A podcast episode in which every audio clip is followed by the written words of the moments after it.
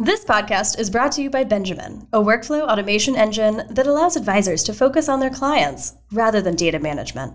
Learn more at getbenjamin.com. Today on Bridging the Gap, I am joined by Penny Phillips. Penny is the president and co founder of Journey Strategic Wealth, an industry speaker and an engaging consulting coach to help grow the industry. That is her passion, impact the financial services industry. Penny and I got into a great conversation surrounding firm structure, practice management, and time management within being a firm leader. We also talked about some best practices to coaching your team and building successful individuals to become leaders. Penny is a thought leader in this space. Our conversation could have gone on for hours, but we decided to focus it in on a few topics to get the most out of them. This was another fun conversation. I know you will enjoy it. You're going to get so much out of it. So let's jump into the conversation with Penny Phillips. This is Bridging the Gap with your host, Matt Reiner. Penny Phillips, welcome to Bridging the Gap. Thanks so much for joining us here today. How's everything going with you and, and all of your business ventures that you're involved with? Gosh, I, listen, everything's going great. I mean, I when people ask me, I always try to give an honest answer. So everything's great from the standpoint of business is good and we're growing and and grinding. But you know, it's challenging too. It's hard running a business and building a business. Certainly hard doing it in the midst of a pandemic, which is when we launched. So it's been an interesting couple years. It, you know, it's it's so true, right? I mean, I think everybody always puts on this facade of like everything's so perfect, my life is great, and you know, I think that that's some of the challenges that we're all facing in the world today. But I want to get into that. I, I do want to get into kind of the challenges of building and running a business. Y'all started in the pandemic. We're going to get there, but uh, before we do, I mean, I've been really excited to have you on the podcast. Uh, we we've met a few times. You know, I've followed you for a while. You're just super successful and super involved in the industry, and I'm excited to dig into the coaching aspect, what you see as the industry going forward, and and talking that way. But I'm curious, and I always love to ask people at the beginning of podcasts, what is your journey to get to where you are? Right? It's always two step question, right? I want to know about how you got here to where you are today, but then I want to also put you back to when you were, you know, 13 or 14 years old. What was it that you wanted to be when you were 13 years old? Was it that you wanted to run an, an RIA and a, an aggregator and be a consultant and a coach, or uh, I just I find that difficult to believe, but maybe it was. I'm waiting to find that one podcast, guys. But tell us first what you wanted to be when you were 13 or 14, and then tell us how you got to this journey to where you are today. Gosh, I wanted to be everything. I, I so I wanted to be an archaeologist slash astronaut when I was, you know, elementary school. And then I wanted to be a investment banker when I was probably 13, 14. And that was it was sort of a career day. And, you know, we were learning about all these different jobs or whatever it was. And I picked the one that made the most money, obviously. I had no idea what investment bankers did. People know me know my background. I'm first generation American. My parents are from Greece. Nobody in my family went into any sort of white collar job. So I had no connections to the financial services industry. I had no idea about finance, but I knew I wanted to make money. And that's the real. I didn't have at the time, you know, a noble purpose around helping advisors, but then wanted to be a lawyer, very argumentative. I probably would have done well as a lawyer. But met someone who really changed the trajectory of my, I guess, career or the start of my career, who said you should go into sales in financial services and, and basically said you should be a wholesaler. I had no idea what that was, but that's actually how I started in this business. I was wholesaling. So I've spent my whole career working with advisors in some capacity, but that was really my first foray into getting to understand and, and see and witness advisors building businesses in very different ways. And I was really fascinated, not at all with selling mutual funds, but with how advisors evolved and, and developed as leaders within their own businesses. And so that that really started my career and I, I haven't left that sort of role ever since it's always awesome to hear how people got into this space right? It, it just you kind of stumble upon it but then once you're in it you you you find a love for it right? The impact that can be made the challenges that are there right? Still i think there's so much opportunity for innovation still in this space still kind of an antiquated industry. So there's so many opportunities there but you know you mentioned earlier about how y'all started your firm in the pandemic. You started Journey Strategic Wealth during the pandemic, and it's been a it's a challenge to running and building a business. I mean, even when you started in great times, there's a challenge, right? Talk to us about some of those challenges that y'all have faced and how y'all have, y'all have either overcome them or how y'all have strategized to push forward beyond them over time. Well, you just said something that really resonated with me about innovation, and I will say, just on the career conversation, the, the the best decision I ever made was to leave the big firms, the corporate firms, to go out on my own. And I, I agree, there's a lot of room for innovation. A lot of the big firms in this industry are not ready for them, are not in a place where they can really change the way consultants like myself might want them to change. So leaving to do my own thing was the best thing I ever did. Prior to Journey, I had launched and ran another business, a coaching and consulting business, which was challenging in its own right because it was me trying to build an, a name for myself in the business and doing it not during a pandemic was was challenging. And then pivoting in January of 2021 to launching Journey the reason I made the jump and I will say the one thing that I've always leaned on the past 2 years and I think we all have there's my four partners well there's four founding partners. We have a fifth partner as well but the four founding partners who really run the business we we just always lean on why we did this and the conviction that we have in changing the industry's perception of what the independent RIA space should be and should look like. So I know it sounds cheesy, but any difficult time that I've had the past two years with you know building and growing pains, it's remembering why we're doing this and just 100% conviction in the value proposition of what we've built. And believe it or not, that's really helped sort of push through some of the difficult times. But I will say, launching a business and building during a pandemic, I mean, we went, went from the starting four founders, we're 17 now, office in Summit, New Jersey, office in San Francisco, uh, opening an office in New York City. Uh, we're adding a couple teams at the end of this year. I mean, it's just ridiculous in, in a great way. The challenge is doing it virtually. I mean, you're trying to solve major business challenges around mm-hmm. infrastructure and operations and where can we gain margin and where can we be more efficient? And you're trying to do it over freaking seven zoom calls a day. And so i agree with this idea that we can run virtual businesses and they can be successful and i've always been a believer in that. But when you're in startup world and you're trying to solve everyday business challenges being face to face with your operations team and collaborating and problem solving together I would say the most challenging part of this has been trying to be really, really efficient and, and doing it when we're not all in the same room together.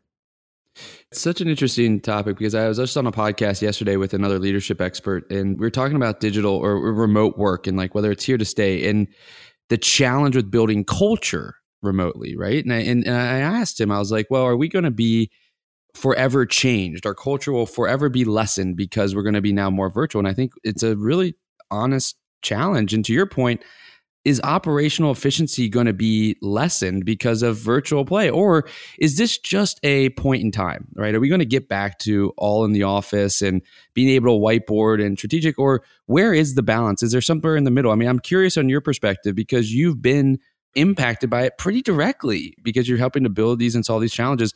I'm curious on that because it's hard to solve challenges, like you said, virtually. And if we're always virtual, then are we going to be able to solve big challenges right. that we're going to be faced with? We I we will never go back to the way it was. I, I vehemently believe that, especially not in our space, because for the first time ever, I think advisors, and by the way, our businesses we're an aggregator model. So we have our our home base, we have our anchor firm. Those are my my two business partners, our advisors, and then we add, we can acquire or not advisory teams across the country, either independent RIAs already or folks that are leaving the independent the insurance BDs or, or the wirehouses. So we add these teams. So we have this dual challenge of trying to drive culture overall for Journey and then helping the our partner firms drive local culture at their individual firms and offices. And so for me, I think we've done a phenomenal job of culture. I think a lot of that has to do with leadership. Not saying I'm an amazing leader, but what I'm saying is if you believe fundamentally that you can build a culture virtually, like one thing that I used to work on with advisors when I was coaching them was belief systems. So many of the baby boomer advisors in our business had these old belief systems and structures about like millennials are lazy. And I mean, as simple as it sounds, like that is a belief system that will impact the way you lead, the way you feel on a day to day basis. So if you believe that people cannot work from home because they're fundamentally lazy and when they're home they'll be watching, you know, Netflix, every single thing that bothers you about your employees will be reinforced through that belief system. So, sort of going down a rabbit hole here, but my point is if you have leaders who really believe that you can build a culture and you don't have to be face to face, and if everybody's in agreement about objectives and key results, so what we're trying to achieve and how we know we're achieving them, like that's how we run the firm. I don't need to know what hours people work. Some of our team members go to the gym in the morning, some snowboard in the morning, some like to work late at night.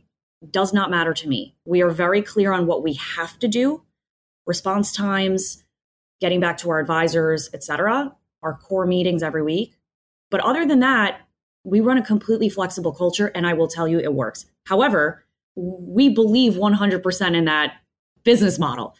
I've mm. seen the friction when advisors don't want to let go of god, we all need to be in the office that's when it's it's problematic. And and the culture becomes a culture i think of a, a, lot of resentment versus like be who you are you're free to work how you want and and and it works for us so.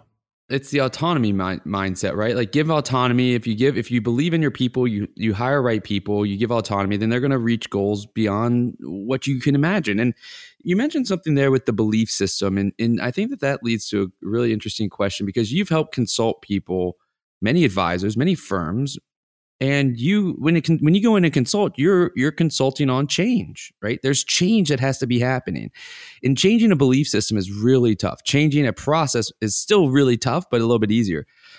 I'm curious to see hear what you have seen to be successful to help people navigate that challenge of change. Changing beliefs or changing processes. What have you seen work? Because i think that that's what's holding back so many firms is an inability to change. Uh, yes completely agree. I also think in our business with the bigger firms it's I, i'll give you an example. So i've, I've noticed that i've consulted and coached at large institutions where the advisors are ready for change. And by the way, I don't think everybody's coachable. So I will say a percentage of the advisors are ready for change, meaning their business has been disrupted enough by either the changing consumer or clients leaving them or clients pointing out something about their business model that's antiquated. Like they've been disturbed enough, or they just simply feel like they're tired of doing the same thing over and over. They've been disturbed enough when they're ready for the change the challenge is these big institutions, it was so frustrating for me as a consultant because they they all say they want to change. Like we want to be modern, want to help our advisors grow, want to help our advisors be true wealth management leaders, but they're not willing to do the hard stuff. Change contracts, change the way local leaders are compensated, which by the way, they're compensated in some of the bigger institutions on new business and quantity of new business with under 5-year advisors. So if you're not willing to change that, we don't even have to talk about belief systems. Like the business, we know where the margin on the business comes from and where you make most of your money. It, so if a cons- consultant's coming in to disrupt that, guess what? It's it's not going to happen. So I think, and getting around to your your question, what's happened is advisors have recognized that perhaps it's time to leave and do their own thing and be independent but as a consultant and coach, there's still so many belief systems you have to unravel with advisors about who they are as business owners. I mean, for so long, the industry's been telling advisors to be successful, you need to transition at some point to be CEO. I think we've made a big mistake as an industry pushing that narrative. And that's a belief system that I, I've worked a lot on with advisors. Like, who do you really want to be in the business? And it's part of why we launched Journey, just because of the belief that there are advisors who want to be advisors. So, uh, I mean, a long winded answer, but there's so much to that question. Well, I love that. I mean, you, and you also pick something up, and I, there's a few different areas that I touched on, but you just said something that was really intriguing, and that I want to dig into it for a second. Is that the narrative that the industry has been pushing is that if you want to continue to grow, you've got to move your seat from being an advisor to being an operator, a CEO, right? Uh, kind of business sized your business. And I've been one of those that have talked about that in, in all honesty. and, and so I'm curious to hear how how is that different, right? If the advisor just wants to be an advisor, is the solution to go and partner up with a, a firm like yours, right? Uh, like a journey, journey strategic wealth or an aggregator, because it's hard, I think, and maybe I'm wrong here and I'd like your opinion, is that it's hard to be an owner of a business and still be the tactician unless you are open to giving someone else control. I guess that's the only other option. So I'm curious on how that's uh, how do we go against that grain in the narrative or those people that don't want to be CEO but want to be owner. That's, it's such a good point, and I think you're touching on something really that is the basis of sort of all coaching conversations I've ever had with advisors. It's about control. And by the way, as a business owner multiple times, like you don't have to talk to me about control. I completely get it. But a lot of times it's about where is ego coming into play and just like sort of the perception and reinforcing these belief systems that the industry has told us we need to hang on to versus like what you actually want to be doing. And so the answer is I mean, it's it, comes with the advisor first having like really honest conversations with themselves about what they want to do and what they don't want to do, and deconstructing what success looks like and what how they define success. And we know this, Matt. It, most advisors that we know came into the business not because they wanted to. First of all, most of them don't know what a CEO's role actually is. It's it has nothing to do with advising clients or you know rainmaking most of them didn't come into the business to be a, a C-suite executive of a company. They came into the business because they're really skilled at several things: connecting with people, delivering financial services, being strong technicians. And so, when you really give advisors permission, and the pandemic did this for the first time ever, advisors I think feel okay with this idea of maybe I want to run a lifestyle practice, and maybe that's not a bad thing. And by the way, mm. for anyone listening from my perspective, lifestyle practice versus enterprise simply means lifestyle practice simply means you want to be primarily responsible for revenue generation and advising clients because that's what you really like to do. This concept that every advisor needs to make themselves replaceable, maybe at one point that was a thing they really needed to worry about. But in the independent space now, with all of the firms and options that have emerged for advisors who are about to enter into uh, the retirement phase, you you actually don't have to do that. And I know that's sort of maybe controversial, but the industry's consolidated. Part of that's because of private equity money that's come into the space, but what it's created is a lot of options for advisors to simply tuck in, double down on what they like to do, and not have to make decisions about custodial agreements, negotiating basis point you know fees that you're paying to platforms. And, and when i ask advisors like what do you still want to maintain control over? It's almost never compliance contract negotiation deciding uh, how to increase somebody's bonus year over year so you can maintain control over brand over client relationships over leading the organization but you don't have to maintain control over the decision points that you don't like to decide on anyway Mm-hmm. So that's the nuanced difference. You know, it's it, it's a matter of you know you said it earlier is like understand what you want to do, and and a lot of the early founders came in just wanting to serve clients, and I, I mean I can relate. I work in a family business. My dad started one of our firms, and he started just by serving clients, and we grew so big that we needed operational infrastructure, and he just became naturally the CEO. But that wasn't what he desired. Mm. And uh, he didn't really enjoy it. And once we were able to m- move those responsibilities off and get him back into the right seat, which was serving clients, he then became happier, more more efficient, more productive. And but he also had to get understanding of what he wanted to do and being willing to give up control. Correct. If you're willing to give up control, not necessarily in ownership necessarily, but in terms of day-to-day responsibilities and you believe in someone else on an operational standpoint, it can be amazingly beautiful of what can happen in your side of your firm it's life changing and i'm not just saying that i've i mean i've seen it as a consultant now as a, a running a business for advisors. By the way, putting my money where my mouth is. I mean, I've been telling advisors and and sort of talking to them about what's coming in the business and what's possible now building it. It's absolutely incredible when advisors hit that point where they say, "You know what? Maybe success means something different at this point of my career. Maybe being the person actually building the business and having to hire people and figure out sequence of hire like maybe that's not my best use of time. When we've tried to strike this balance between flexibility and support and making decisions with the advisor.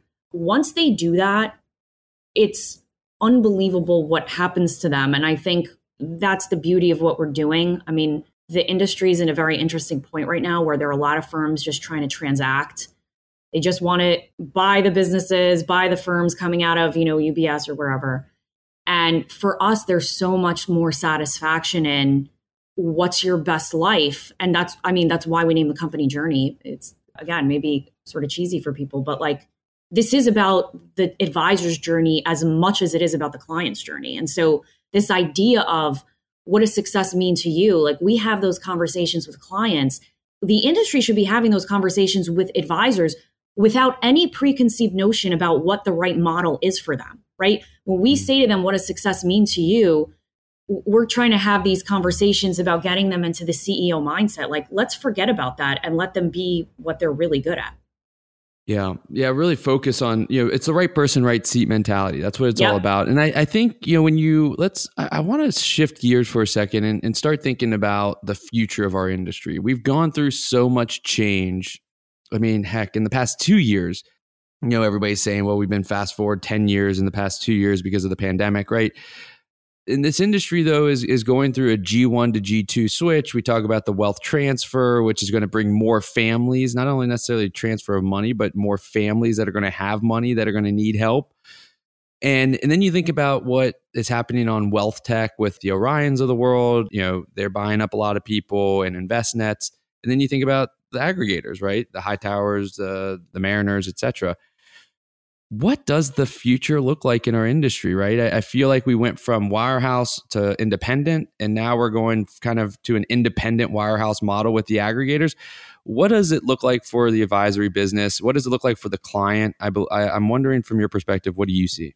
Yeah, it's such a good question, and you're absolutely right. We've gone, we're almost going full circle, and I talk about this all the time. Anybody who follows me on social media, I'm very critical of some of what's happened in the business where we have these large RIAs that literally look and feel exactly like a wirehouse. I mean, also the folks are five years out from being at a wirehouse and that have simply reconstructed the model and are, are, trying to sell advisors on you know independence and freedom. And so it's it's sort of bullshit. But uh, you know, but uh, sorry, it's sort of hey, BS. we, yeah. We're we're open minded on this podcast. we love it all. We love we love authenticity. um, yeah, you know, we're at an interesting point, and I think, look, the future of the business. We've been talking about this as consultants for the past ten years, and I think the pandemic ex- exacerbated things we already knew. Like everybody talks about everything changed like, not really. I mean, we've we've sort of known w- what's coming. I think what's changed is advisors being able to imagine different business models, but we've seen a lot of money pour into the space. Obviously, big firms like the recurring revenue model, they see how, you know, profitable these businesses could be. And so we've seen mass consolidation, and that's not just in the independent space, it's in the fintech space. I mean, we went from all of these individual players trying to build, you know, a widget or solve a very specific problem to now firms trying to solve every problem across the you know wealth management spectrum and the the positive side is that when you have a firm owning all of the data just greater efficiency is possible right? The downside is you reduce choice from the advisor. So firms like us now have to make a decision do we go with a crm that orion now owns or do we stick with the provider that we actually really like? And so we, it's it actually reduces our own i think choice. You know but the other thing it does is and here's this may be a little bit controversial but it, this this is a commentary on both the consolidation in the RIA space and and in fintech are we really doing it for the client and the advisor or are we doing it because everybody wants to make money, and IPO at some point. And let's be honest, if you're in the business, you understand how this works. Everybody's trying to make money. The challenge is, and I've said this before, we start to move away from the needs and desires of the advisor and the client, which is why we're in the business to begin with. And it's a really sort of delicate balance. And I think, I, I just think we need to get back to like, what are the needs of the advisor and the client? I've seen a lot of these tech firms. I mean, great example. Like a lot of the major tech players in, let's say, finan- the financial planning aspect or investment management or, or rebalancing, they haven't really changed their interface or anything about their tech build for the past 10 years. I mean, I, I have been using some of these same tools since I was at New York Life 13, 14 years ago. They look and feel exactly the same. So these firms are really concerned with sort of making their firms more desirable for the ultimate sort of sale or merger versus mm-hmm. like making it more making it better for the advisor in terms of user experience or the client. So i just think we're going to continue to see that because there's too much money to be made and that might be a controversial opinion but that is the honest truth of what's happening. Now what's also happening is it's become very difficult to run businesses. Like that's simplifying it but it's become really cumbersome and costly to build and run you know RIAs. I mean, I don't recommend advisors under a certain AUM levels start their own RIA. Why take on the risk? Why take on the P&L, you know, burden of the tech and the infrastructure and compliance and HR and, and all of this stuff.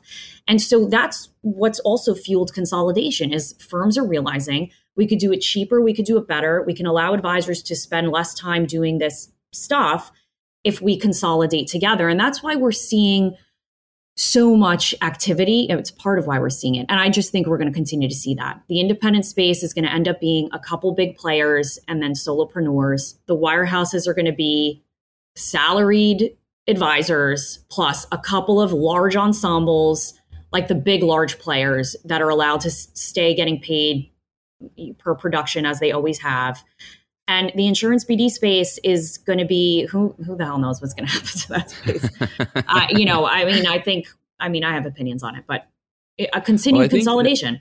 Yeah, I mean, I think that your point is spot on. And I think, you know, where the change happens, I mean, everybody's going to go and try to make a profit for their investors and for their founders. And they, they're always in it to, to make a buck, which then tends to leave, even though we always have the, the intentions to be for the client and for the advisor, the line to profitability and the line to return ROI for you as an owner or you as an investor is different at times. And I think that where that can change, my perspective is, is that can change if the industry internally starts to innovate more and hmm. desires mm. more right i think that we tend to go with the flow and so we'll just hop on to the the all-in-one solutions etc but if the industry determines that which i believe is necessary that the client experience is, can, is what's going to differentiate us all right investment management is, is commoditized so everybody needs to have an interesting or unique client experience and that's going to start with technology and how you use it and the advisor is going to want to be in control of that. And being an all in one solution, they're not going to be in control of that. So they're going to have to continue to push harder on trying to get more innovative solutions that are by themselves that they can put together and build their own unique client experience. I think that that's where it may start from is internally potentially. It's a really good point because for a long time, we, and when I say we, I'm talking industry as a whole, not me and you, but I think the industry, again, like we push this narrative of digital advisors, you know, the digital advice landscape is going to replace the advisor and you need to be scared of, you know, instead of saying the future is technology as a reinforcement of value proposition because the human ultimately is the value proposition. And so we like firms weren't thinking about how do I integrate potentially and I mean there's a lot of issues with integrating robos into a direct to consumer model or B2B model. But instead of thinking that way, we were immediately thinking about, oh my God, like we need to draw a hard line and, and eh, you know, between us and, and, and this side of the business. And the reality is, is that robos never didn't, obviously didn't replace the advisor. What it did do though, is it taught us something about how important it is to articulate to the client the difference between wealth management and investment management. Mm. And so to your point around around innovation like how do we use technology to reinforce the fact that we deliver wealth management we don't just deliver investment management like that's where we need to be thinking i i also am really interested in this concept of because i think this is the future using technology to drive and influence communities within a firm. And if you look at what happened during the pandemic with reddit and amc and you know literally people coming together on an app or thread and influencing each other to make investment decisions. I mean, it, it, wasn't about the stock or whatever it was, like BlackBerry or whatever people were investing in, the, Yo- the YOLO stocks, as they say.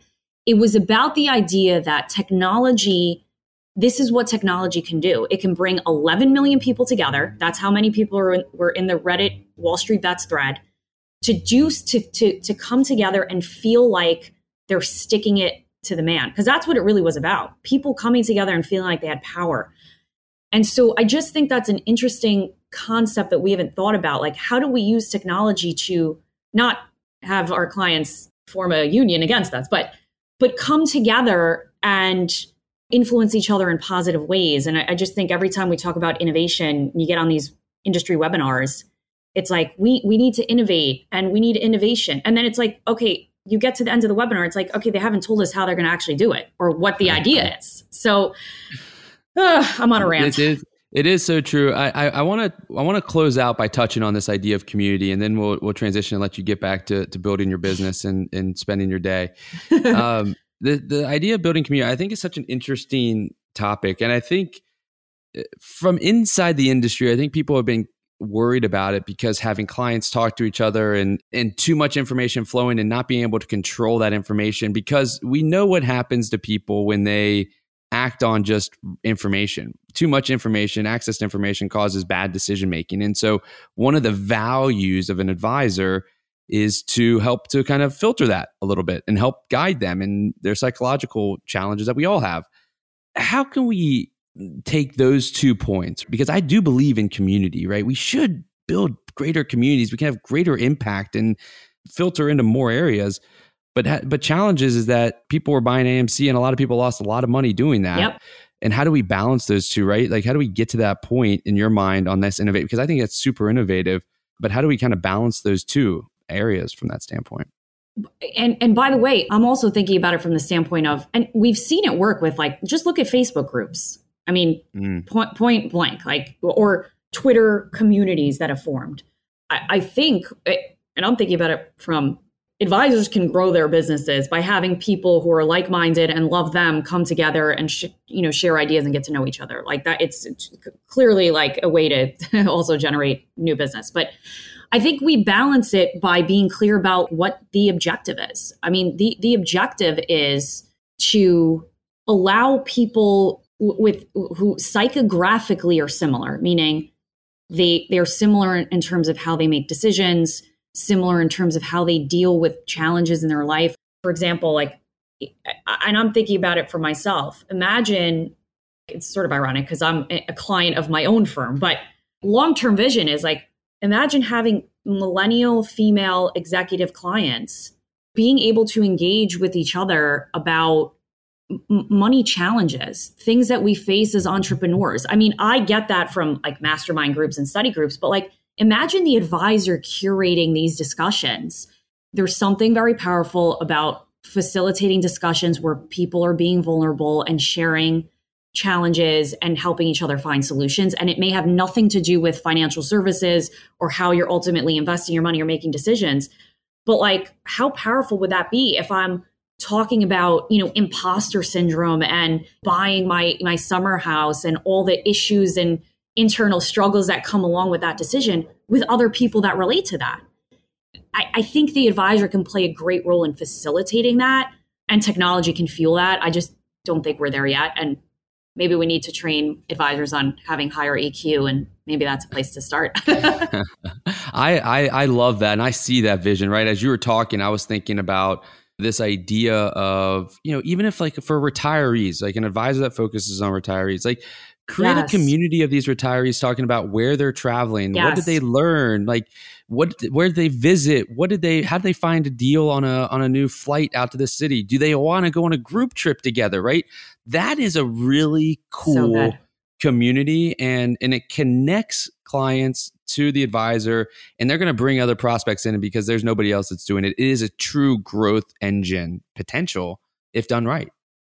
Maybe we should work on this offline because this is like the, the other thing is like you will never leave if you have ties to a community, or it's very hard to leave if you're tethered to people that you form bonds with. And that's why people don't leave advisors. But imagine that times, you know, 10. Interesting. It becomes concept. exponential. It It becomes exponential, right? Every new right. client adds another, you know, another element to the to the relationship and a stickiness. I, I love it. I'm super interested. We can talk about it offline. I'd love to kind of, of ideate on that. I think it's a really interesting idea that you pose. But I want you to get back to building your great business because you're doing some phenomenal things. I'm Thank super uh, appreciative of you joining. But before I let you go, I have to ask you the two common questions I ask all of my my guests on bridging the gap. And the first one is because I, these conversations are more for exposing other people, but also in a good way, but also for me to learn. I love to have conversations to learn, and it's easy to do it over podcasting. But I also love learning via books, and I like to learn from smart people that are reading good books. So I'm always interested. What's one of those books that either you've recently read or that's just kind of one of your classics that you think that everybody should read to help them learn a little bit more? By the way, you would not be impressed with what I'm reading now. I read murder mysteries, and that's what gets me I through love the, that. the week. Yeah, not nothing groundbreaking. I, but I, I'll I'll give a more intentional answer.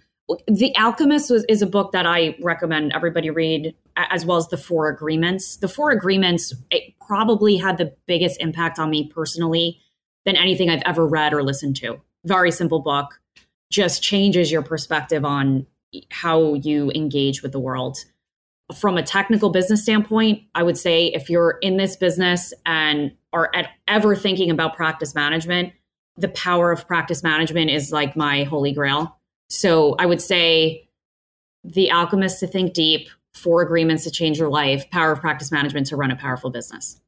Gosh, that's incredible. I asked for one, you gave us three. That's incredible. That's it's so That's- indicative of me. Yeah, I can't That's life changing. Yeah. I like it. Um, I like it. All right. And then the last question, they always comes from Barron's conferences. They always ask their guests when they're on the panel. And I, I thought it was just so great. So I picked it up for us is what's one piece of actionable advice you think listeners should take away from our conversation here today?